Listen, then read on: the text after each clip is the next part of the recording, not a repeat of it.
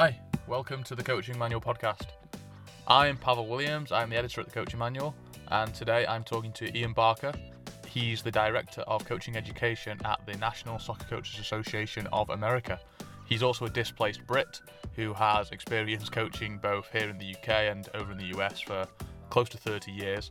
He also has lots of actionable advice for coaches working at grassroots level uh, here in the UK and in the US, and also for guys who maybe want to progress their career and work up to director of coaching positions or explore what uh, opportunities lie for them in the US. The conversation also touches on how we communicate with parents, the role of a federation in coaching education and player development, and how you can kind of measure your success. So it's a really interesting conversation. Ian's always great fun to talk to, and he has a tremendous amount of knowledge and experience. So well worth a listen. I hope you enjoy it.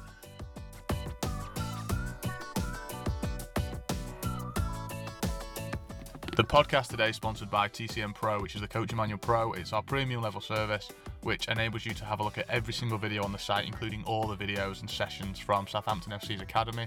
It also includes everything that comes out in the next few months.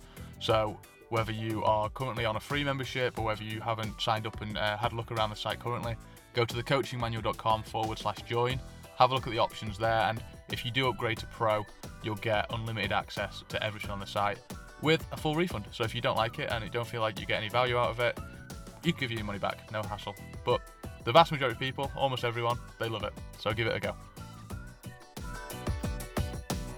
Okay, we can dive into the conversation. Thanks as ever for listening. Uh, do let us know what you think on Twitter at Coaching Manual or Facebook. You can find us facebook.com forward slash the Coaching Manual. Maybe the best way to start is just um, quickly remind listeners who maybe aren't familiar with with yourself, um, sort of your own career path. Like, what's your current role, and just talk really briefly about how you got there. So, my name is Ian Barker, and I'm currently the director of coaching education for the National Soccer Coaches Association of America.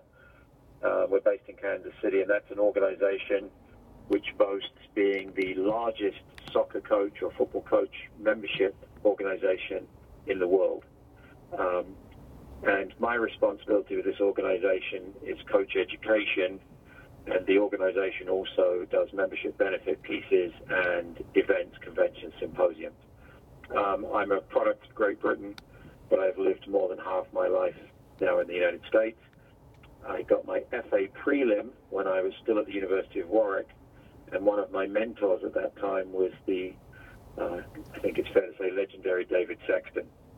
But other than coaching a little bit with the university side, all of my day-to-day coaching um, on a full-time basis has been conducted in the United States of America. And I um, chose to take the United States Soccer Federation Coaching Awards and have worked through all of their awards, and then also took the parallel, somewhat parallel course of the NSCAA awards, and I have all of their awards also. Um, America is a little bit unique in as much as um, we have two quite large coach education bodies, the Federation, uh, which would be akin to the English FA, but also our coaching membership organization has the coach education piece. And um, we are essentially an affiliate member of US Soccer, but our coach education programs are quite strong. Um, I coached 21 years of uh, U.S. college, division NCAA Division One and Division Three. Some of your listeners may be familiar with that. Mm-hmm. Um, I was also the state director of for Minnesota, in charge of player development and coach ed. And the, the state of Minnesota had 80,000 registered youth players. Um, and amongst some other uh, typical side gigs, which coaches in this country and other countries tend to get, I am now currently the director of coaching for the NSCAA, and I have been for three years. Excellent. Um, I think you touched on the number of players there, and um, one of the things I've been reflecting on is kind of what we did last year, and obviously I'm planning content for the next few months uh, across our site. One of the things I kind of identified was that the, the tone of most material online, and, and particularly on courses as well, I think, is geared towards elite development, and whereas the vast majority of coaching that probably does take place with, I guess, recreational or what we'd call grassroots players over here um, do you know roughly what proportion of the NSCAA membership operate at the kind of different levels of the pyramid? And as a follow up, um, What do you think are sort of the, the principal areas that coaches need to focus on within those different levels, kind of looking at rec and co- um, competitive and working your way up? Yeah, it's a great question. I can give you um, some very, very educated estimates, and I can give you a few, a few numbers. Um, our membership uh, fluctuates in the mid 30s, uh, um, mid 30,000s on a regular basis, um, and I think that is made up of a, a portion of the professional coaching ranks in this country. Certainly, um, a larger percentage in the pros of college, and slightly larger still of high school coaches. But by far and away, the biggest percentage of our 35,000 are youth coaches, and that would be working in community-based programs all the way up to relatively uh, elite travel clubs that may even indeed travel internationally. Um, but the the market that is really difficult to identify in terms of pure numbers are coaches coming in at the grassroots level very often because of their child's involvement and the need of volunteers. Now, of course, we are getting more and more young parents who have, have played themselves and probably been coached themselves. That wasn't the case maybe 15, 20 years ago. Um, but interestingly, we've just been doing some e-learning content and we've targeted the grassroots coaches and 85% of the 4,000 people that have interfaced with our online online learning e-learning content are first time interfacing with the NSCAA. And so our current thrust with e-learning is very much targeted at the grassroots coaches because there are, we believe, tens of thousands of coaches in this country who may be reluctant to have their first, coach education experience delivered in person uh, because of time, money, uh, certainly convenience, but also the possibility of a little bit of intimidation.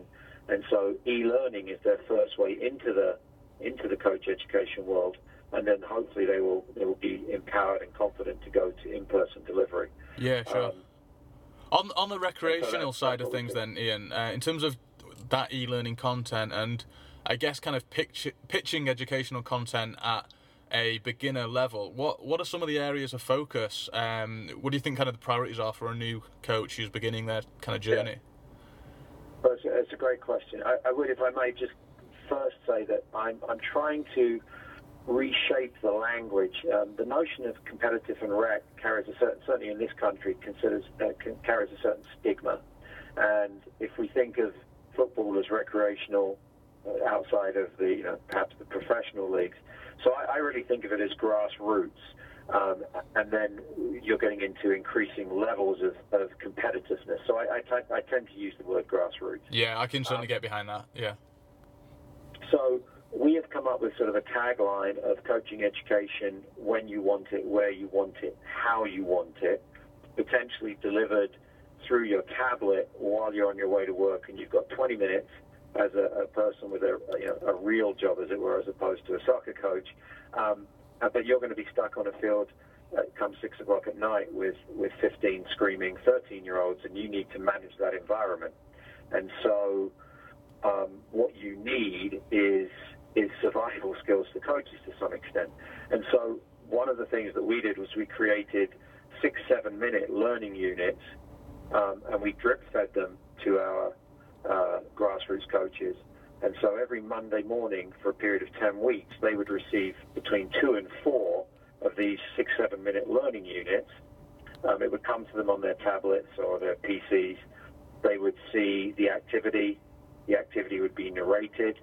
The, uh, the activity would be animated uh, or possibly videoed. We're going to video as well. And then they could also print the, the lesson plan from that.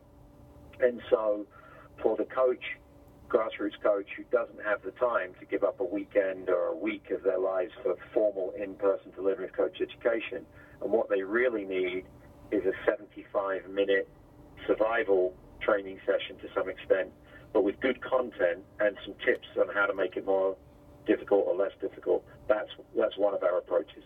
Yeah, I think that that uh, probably resonates with our audience as well. Obviously, our focus with, with the coaching manual videos is not that you uh, copy exactly what you see on the video, but rather that takes the difficult bit of the logistics, the planning, the progressions um, off the plate, so that you can dedicate more of your planning towards things like behaviour management and um, communication, etc. Is is that the similar kind of methodology in terms of the e-learning product? You want to get coaches to learn about the the subtle areas of coaching rather than the practices, which are kind of the obvious thing that people look for online. Yeah, again, I, I think that's a, a really important distinction, and I think one of the things that we're thinking about is that our audience are going to learn and interface with the material in different ways and are going to want different things from it. Traditionally, we've always understood the grassroots coach as wanting, for want of a better expression, drills. And certainly in the way we're delivering it, we're giving them activities, you know, set up the grid, these are the numbers, this is where the balls go, this is how you put the colors on them, these are the coaching things you should bring out. We've also provided them with what we consider a competency matrix, so they can at least relate the content to some expectations of competency on the part of the players. So if the players can't execute these techniques, don't do this activity. So we try to we try to help them there. Um, but importantly, what we've done also, and of course we're able to narrate this in there, so they can see the activity working, but they can also hear our interpretations. Um, and what we said to them is, here is here are ways to make it to, to change the to change the uh, activity in terms of complexity up or down. Um, and then we've given them some tips, some practical tips on where to stand, how to present the information, how to make sure there's frequency, and so on and so forth. So we've given them context in terms of competency matrix. We've given them the drill or the activity, which is what the majority of them have always wanted, and then we've given them some some the type of insight that a professional coach or an experienced coach would have in that environment, uh, which wouldn't always come out explicitly. Uh, we've given them that as well, and so if they're starting to push their level, they can they can take those ideas on board. I guess this would apply for the courses in person as well as the e-learning content, but I just want to dig into. Uh, do you have a framework that you operate to, or, or in other words, how do you decide what goes into the educational content? Obviously, there's such a potential complexity in coaching as a whole? How do you break it down into chunks and decide uh, kind of which ones to introduce and when?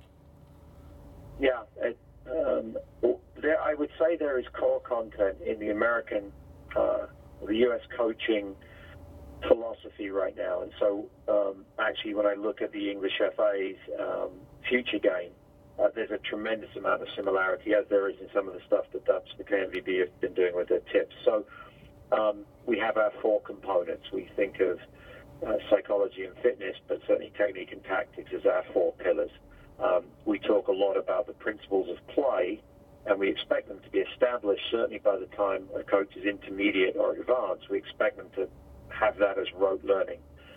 But it, certainly at the grassroots level, we will introduce the concepts of principles of play and the roles of players, but we don't necessarily expect the coaches to be able to use the jargon, and we certainly don't expect them to be delivering it per se um, and formally to the players.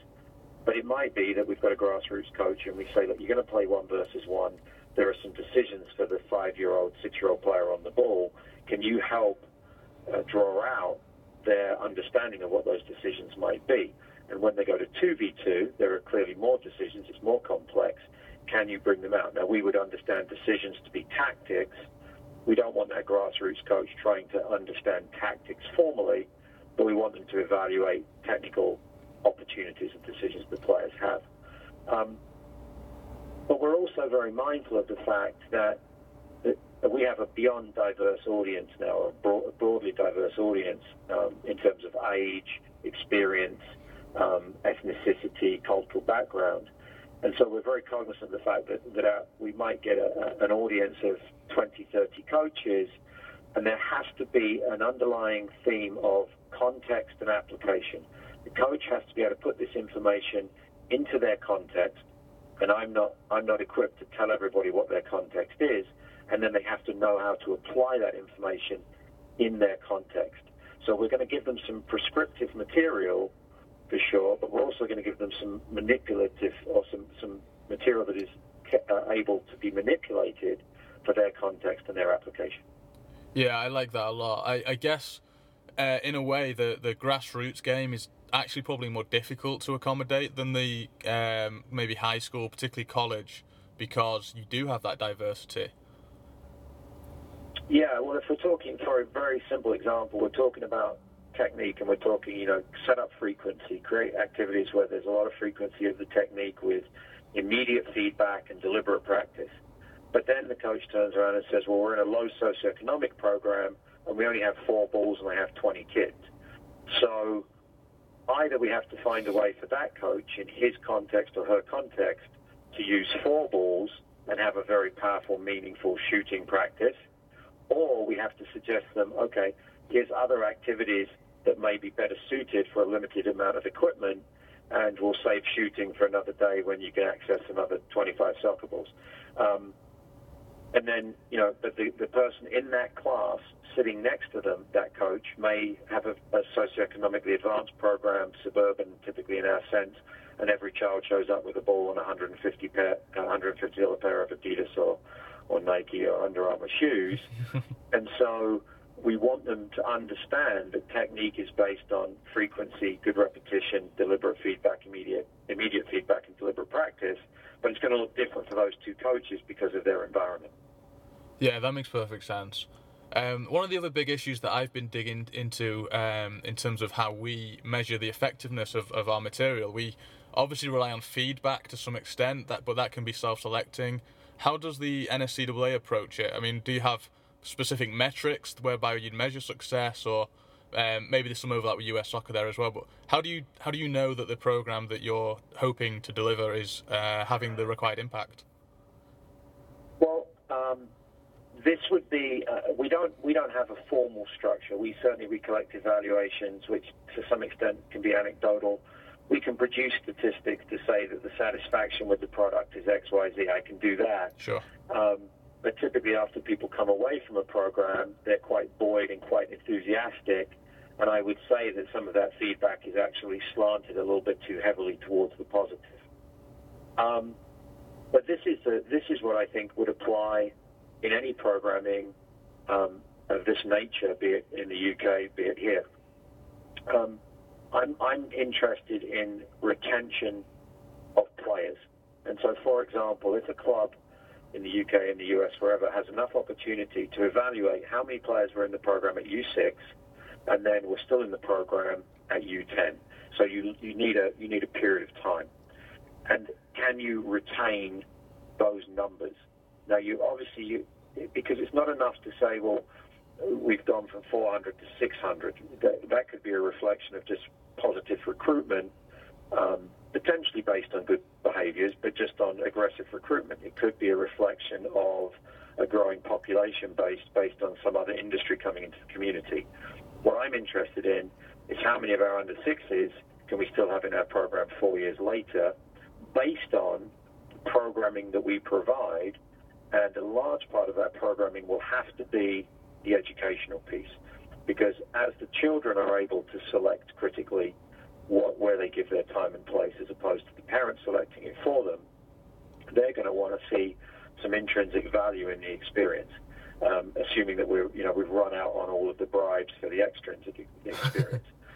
so I think the coach who is doing a good job in the environment is demonstrating the appropriate social skills, but creating um, intelligent, progressive, graduated content is the one who can say, you know, my players have tended to come back to this club and have remained branded to this club by virtue of the programming. And again, I believe the key part of any programming is the quality of the coaching. That's the number one thing.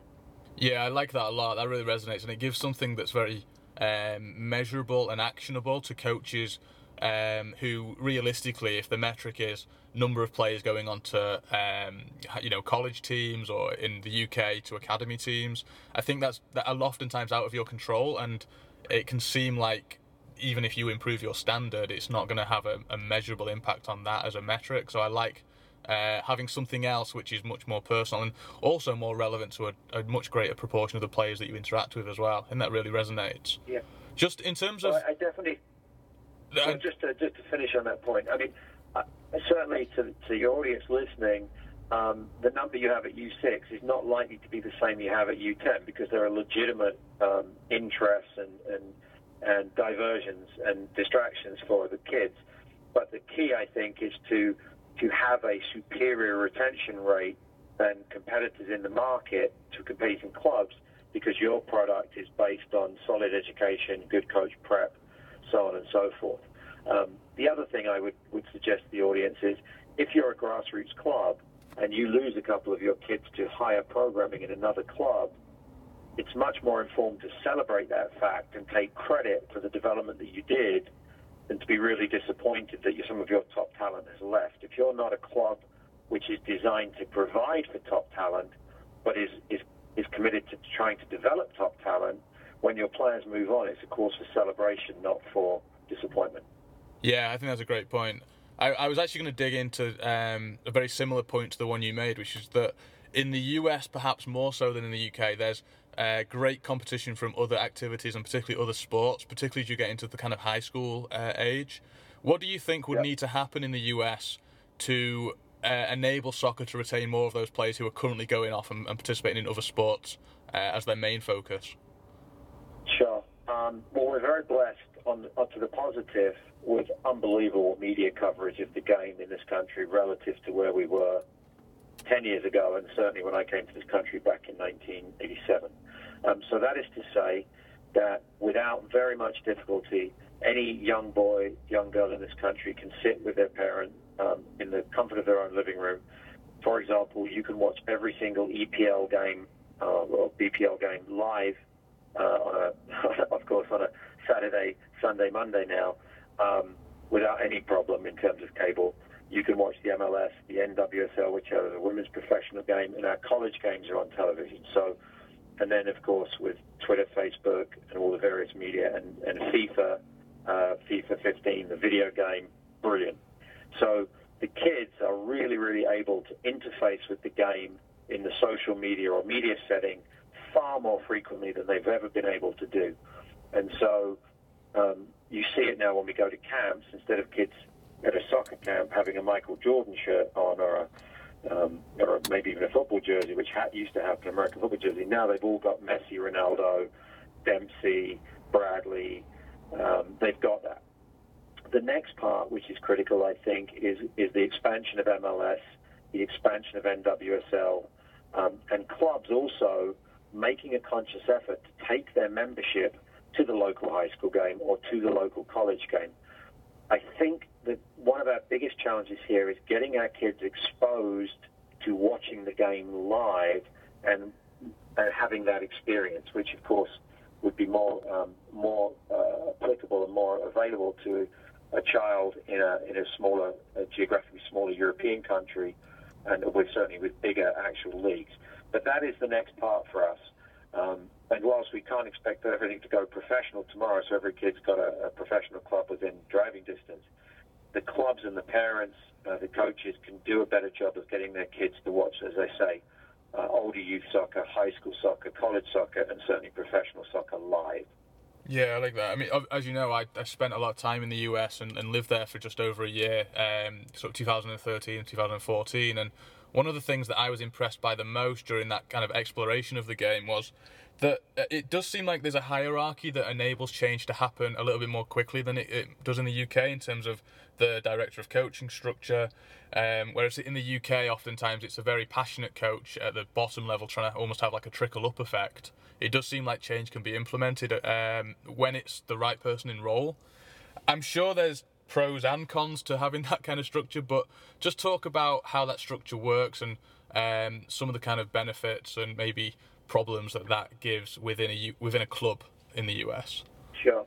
Well, I um, this is not uh, this is not name dropping, but for the benefit of your audience, I, I, just had two presentations I was able to make in, in Geneva to an international European audience, and, and one again in Naples.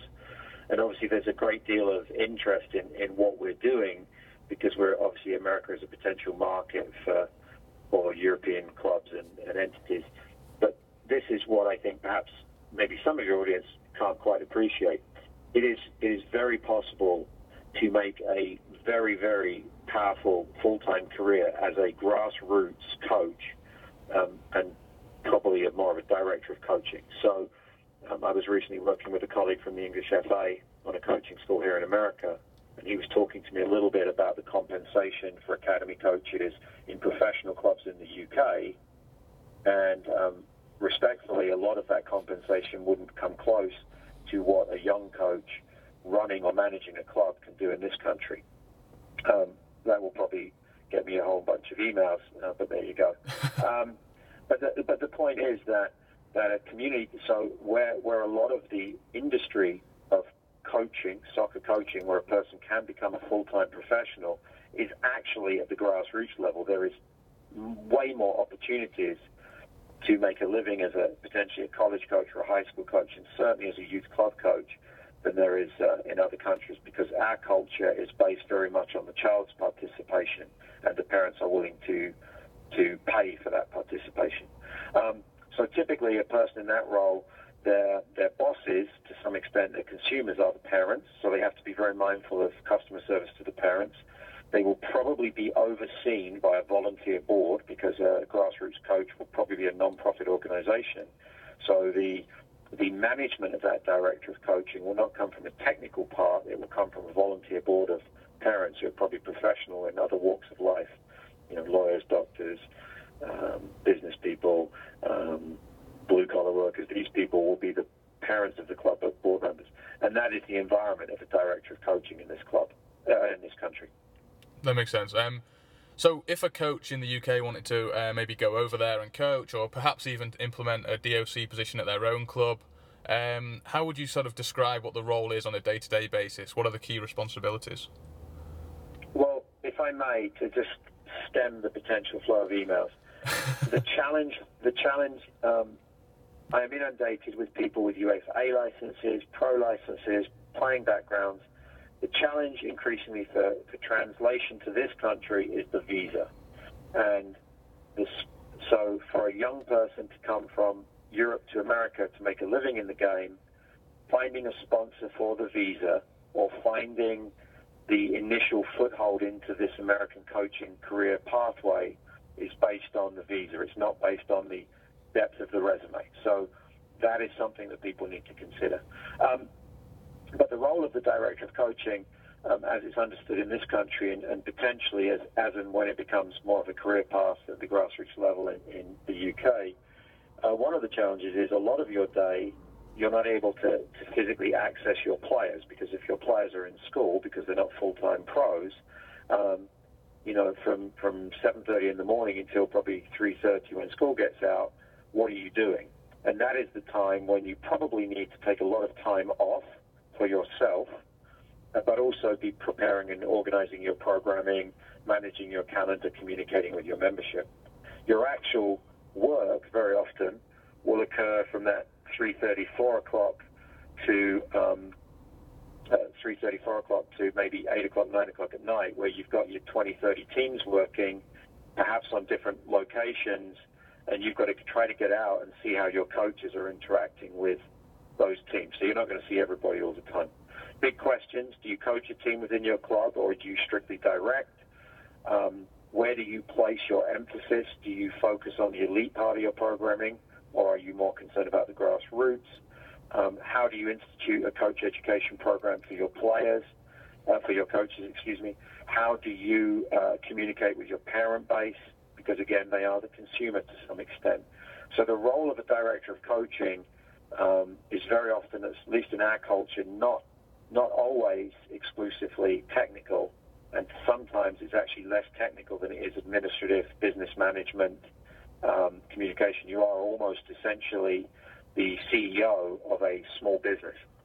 That, that makes perfect sense. Just to um, comment on the issue about communicating with parents, that's an issue that comes up whether you're a grassroots coach in the UK, in the US, or, or kind of probably the majority of levels that you're working at uh, throughout the game until maybe the elite level. So, do you have any specific advice for how you go about that? Do you use um, kind of stapled um, sample documents, for example? Um, do you use technology to do that, or is it is it mostly about face-to-face communication? Um, uh, just a, a, little plug for some colleagues of mine. Um, the uh, I I worked at the University of Notre Dame um, in uh, in Indiana and with the Minnesota Youth Soccer Association, and we created a formal coach education program delivered in person, and the idea was that clubs that em- embraced it, um, at least one of the, the parents or guardians within the, within each for each player had to attend this this training program on how to be essentially a supportive soccer parent and to be part of the team with roles and responsibilities similar to the coach, but different and distinct, and have that sort of um, shared. There are some simple thumbnails I'll just give you that we talk to coaches about is being very clear on what the communication protocols are. So very often we'll suggest to the coaches, um, you ask the parents not to engage in a discussion about the game until 24 hours after the game. So they may come up and ask questions about something else relating to the child's well-being or whatever, but game issues come afterwards. When is communication? Um, when is communication done? Uh, is it done by email, so on and so forth? Uh, I'll give you just a simple example um, in terms of why pre-season type meetings that we think are valuable. Um, parents, as the consumer, may have a desire to see a tremendous amount of um, competitive success. They also may wish to see everybody play equally because they're all paying paying equally. Those two things are not necessarily incompatible, but they could well be. Um, if you want me to win every game, but you also want me to even out the playing time. So those type of discussions, they don't have to be, you know, very in depth, but getting a few um, agreements with the parents is something that we're, we're very big with. We also um, seek to educate the parents on the technical, technical and tactical nuances of the game. And so, if you're working with grassroots players, you'd really like to see them try to play out the back. Um, there is the potential you're going to get the ball stolen, and, and it's going to be a short route to goal for the opposition. So whether whether the league, the club can impose a restraining rule line, but these types of things, um, because unfortunately our parents can be very informed, uninformed, and you've got uninformed people passionately involved watching their DNA run around the field, and it can be very challenging for for an amateur coach, unpaid coach, volunteer coach, and certainly for a, for a, for a compensated coach too. Yeah, no, that makes that makes a lot of sense. Um, and just um, finally on the kind of DOC because I do I do want to spend just a few minutes talking about uh, a national level and a broader picture. But before we do that, just to pin down the DOC role a little bit, what are some of the most common, um, I guess, pitfalls or maybe even mistakes that you see uh, DOCs making at clubs? Um, I guess you kind of get to interact with a, a, broad variety of skill level in that role as well. Yeah. Um, and yeah. do you have any advice for t- DOCs when you see those common mistakes? Your audience, and, and this is where I think everybody has to be very self-aware. Um, you, you, if you're the DOC, there is a chance, uh, a more than a strong chance, that you have a, an expert knowledge and a technical knowledge, but you will be, you will be second guessed. You will be second guessed by your volunteer board, who perhaps have no technical knowledge, and your parents who may have no technical knowledge, and even if they do, their opinions are very slanted by virtue of the fact that it's their DNA running around on the field. And you may not be comfortable with that. You may not be comfortable with the fact that you've trained, you've worked hard, you're an expert, and you wouldn't go into the workplace of your board members or your parents and second guess how they're performing oral surgery or attaching the, the, the lug nuts to a, a, a vehicle. But they'll do that to you. That goes with the territory being second guessed, being challenged by people sometimes who are not qualified to challenge you goes with the territory. If you're not prepared to accept that, and you're not prepared to maybe even nip it in the bud by being really forthcoming with your communication, with your information, you're going to have a really difficult time being a, a, um, a club DOC. And I think if you look at if you look at, if you want to extrapolate out to uh, an example in the professional realms, you see how managers interact with the media. So you see some of the asinine questions that get asked of top league managers in these environments and how they're looking to, to draw the coach out into some sort of controversy. And you see how the best ones manipulate and manage that. That skill set, that's where I would uh, recommend to a DOC, you know, read man management books, read the successful coaches who deal with it. I, I, I think of people like Tony Mowbray. who I always thought was excellent at giving a very honest assessment of what he had seen during the games when people were trying to goad him because he was fairly comfortable in himself. But that, for me, is the number one challenge for a DOC is is being prepared to be challenged by people who are not, frankly, qualified to challenge you, but certainly are empowered to. that makes a lot of sense. That makes a lot of sense. Um, it also leads in nicely to the, the uh, question I had um, prepared just about communication. Uh, I guess more about interrelationships. Just talk about how you kind of manage um, up and down, I guess. So, for example, as a obviously now you, you're in a national position, but as a state uh, director of coaching when you're in Minnesota, how do you work with the kind of club and county people who are uh, nominally underneath you, and how do you interrelate with the sort of uh, national association which operates above? Yeah. Um, always a timely question. In terms of U.S. soccer, um, currently the technical director of U.S. soccer is Jurgen Klinsmann. Um, I think the success of the German men's national team in the World Cup and the sort of the program around 2000 that was instituted to get the German national team to the men's national team to where it is now, and Jurgen being part of that, is informing some of the direction of our federation's coaching education program. And to that extent, um, in the federation, it's quite uh, prescriptive, quite a very, it's a very clear pathway. It's um, definitely a licensing pathway um, based on assessment and the um, a, ultimately a ceiling for where people can progress within the coach education pathway. Um, there's lots of coach education provided, but to get to the A license is increasingly a more um, challenging and appropriately challenging way. That's where our federation is pushing out. Um, our federation, to some extent, um, appreciates that what the NSCAA does well is actually does quite well with with um, membership engagement, certainly membership engagement, and I think it, we would get credit for doing a very good job with grassroots coaching and when when called upon, um, higher levels of senior, more advanced coaching. So that's the federation. In terms of the organizations that I work with, like state associations, league organizations, individual clubs, and partners like, for example, Challenger Sports, which is a very large camp entity that, that um, brings coaches from Europe to conduct camps through the summer. Um, those relationships are very two-way. We are not in a position, nor do we choose to, to mandate to them, to police them, to tell them how it will be. Our our methodology, and certainly in, in my department within this organization in coach education, is very much collaboration.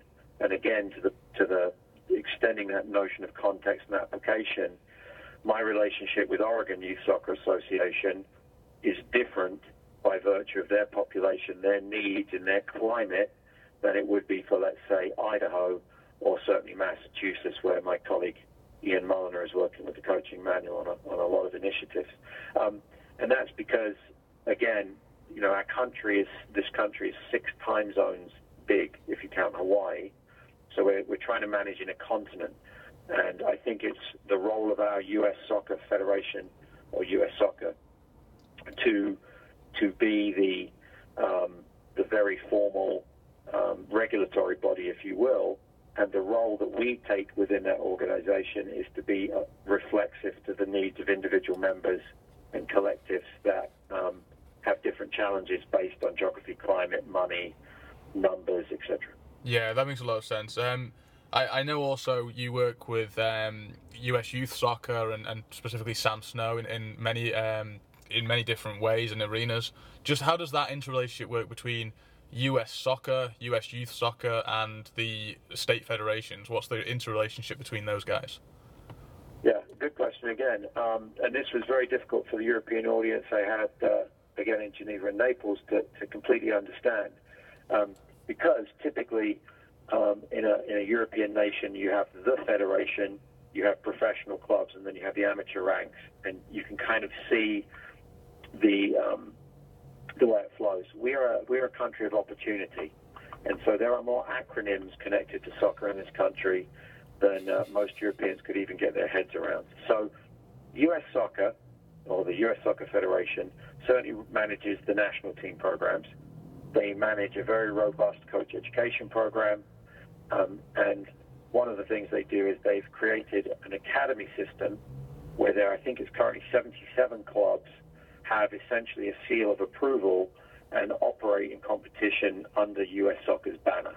That is a very crude uh, thumbnail of what the federation does. Mm-hmm.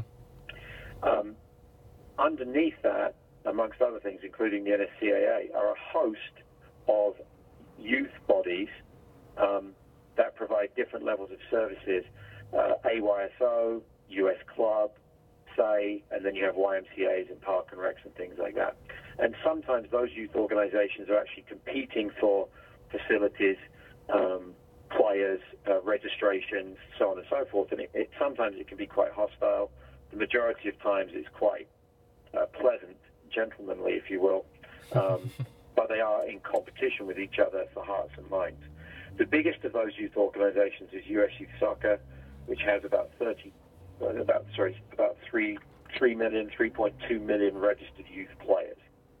And the way they choose to manage their 3.2 million players is to divide them into state associations. So if you're a tiny club in Boise, Idaho, you may be a member of Idaho Youth Soccer. There may be 100 clubs which are members of Idaho Youth Soccer, and then Idaho Youth Soccer is a member of US Youth Soccer, and US Youth Soccer is one of several members of US Soccer. So that's sort of the, the structure of it. And then where we fit in as, as the NSCAA is very often we collaborate with US Youth Soccer partners in the delivery of coach education and member services.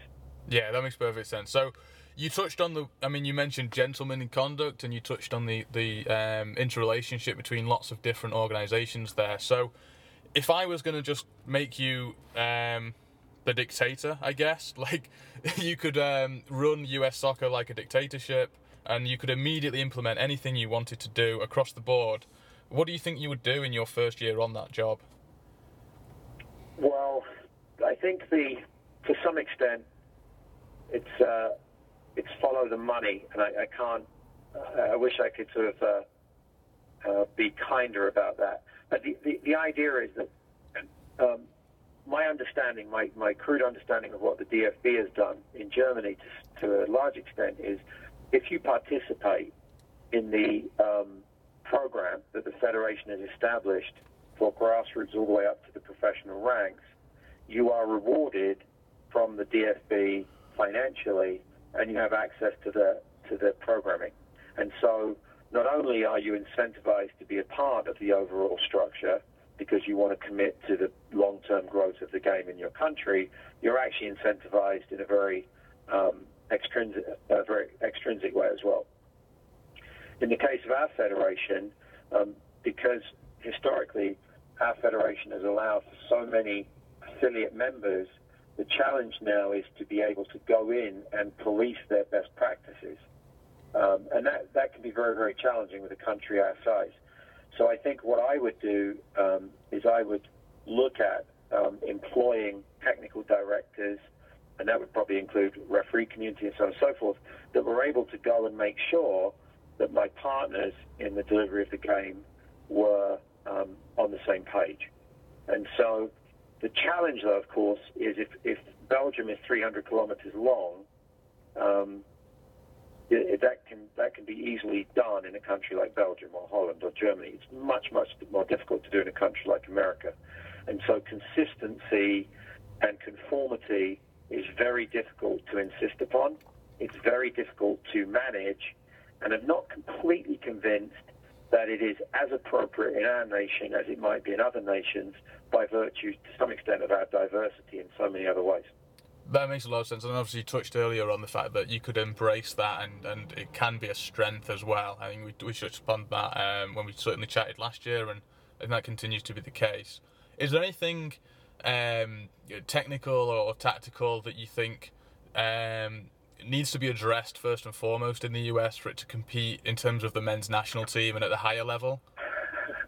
Okay. Well, I, I, if my colleagues from US Soccer are listening, um, I, I, hope I do an okay job with this. Um, to the to the point of why we may be slightly different in this country to other nations, and I'll, I'll go.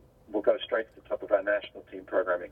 Um, we have the potential because we're in CONCACAF and because of our population to maybe take a thrust towards more of a um, Latin American style of play. Um, but if you're in the middle of the country, uh, where the weather is such, and you're in, in communities, certainly there's Hispanic, but there's definitely other influences. And of course, with, with Coach Klinsmann, um, we've looked at Germany for some American eligible players, and we had a, um, a player from Mix Diskerud from Norway, and then we had Ari Johansen from Iceland in our national team programming. So it's quite challenging. I mean, our World Cup squad was made up of the biggest percentage of people in our World Cup squad were actually people who had played in American college for at least two years. That was the biggest percentage group, not professionals from Europe, not people who had skipped um, college and gone straight into the pros in this country. That's where they came from. So that is still remarkably encouraging that our very unique system is still producing players for our national team. And it is an expectation in this country that the men's team gets to the second round. So it's actually at the end of the World Cup, it was people were disappointed we only got to the second round. I'm assuming that's the same in Italy, Spain, and England, but that's America feeling like that. And again, we don't have a fully developed professional league yet. It's still a developing league. Mm-hmm. So I think America is uh, the U.S.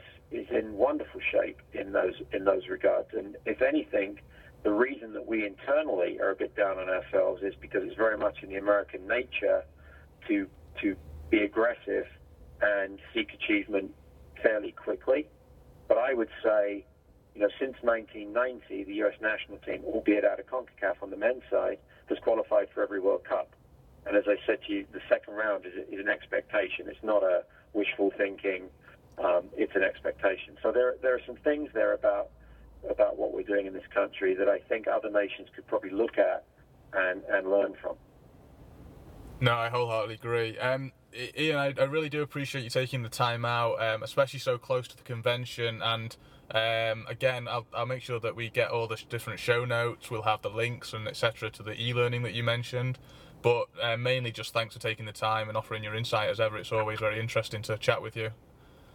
Well, I, I, I thanks Pat for the time, and you and I and Chris, uh, your colleague Chris Barton, um, always do well with this stuff. Obviously, I will say this. I was thinking about this this morning. Um, perhaps uh, where previously Manchester United and the success of the Nevilles and Beckham and Giggs and all that, right now Southampton is probably the um, the flavour of the month here in terms of player development and academy stuff. So your relationship with the coaching manual, uh, with your colleagues at Southampton is a powerful one, and certainly the game is, is clearly because of media and things so global now. So it would be foolish of any of us to think that we found the answer. And so to your listeners, your organisation and mine, I think those of us that are, that are very humble in regards to we kind of know what we're good at, but we're always looking to improve. That's by far the best way to go forward. Wholeheartedly agree, and I'm about to run off and uh, coach my own session, which is um, borrowed from Mr. Terry Moore at Southampton. It's a creating chances one, so I'll have to uh, leave it there. But I, I, very much do look forward to catching up with you uh, next week. Yeah, and if people want me uh, in any other way, the email's online. You can find it, but my Twitter feed is at Barker NSCAA, and uh, I'm always trying to pick up followers, so it's at Barker and NSCAA. we'll do our best to help out. Cheers, Ian. Appreciate right, it. Bro. Thank you very much. Cheers, man. Bye bye. Bye bye.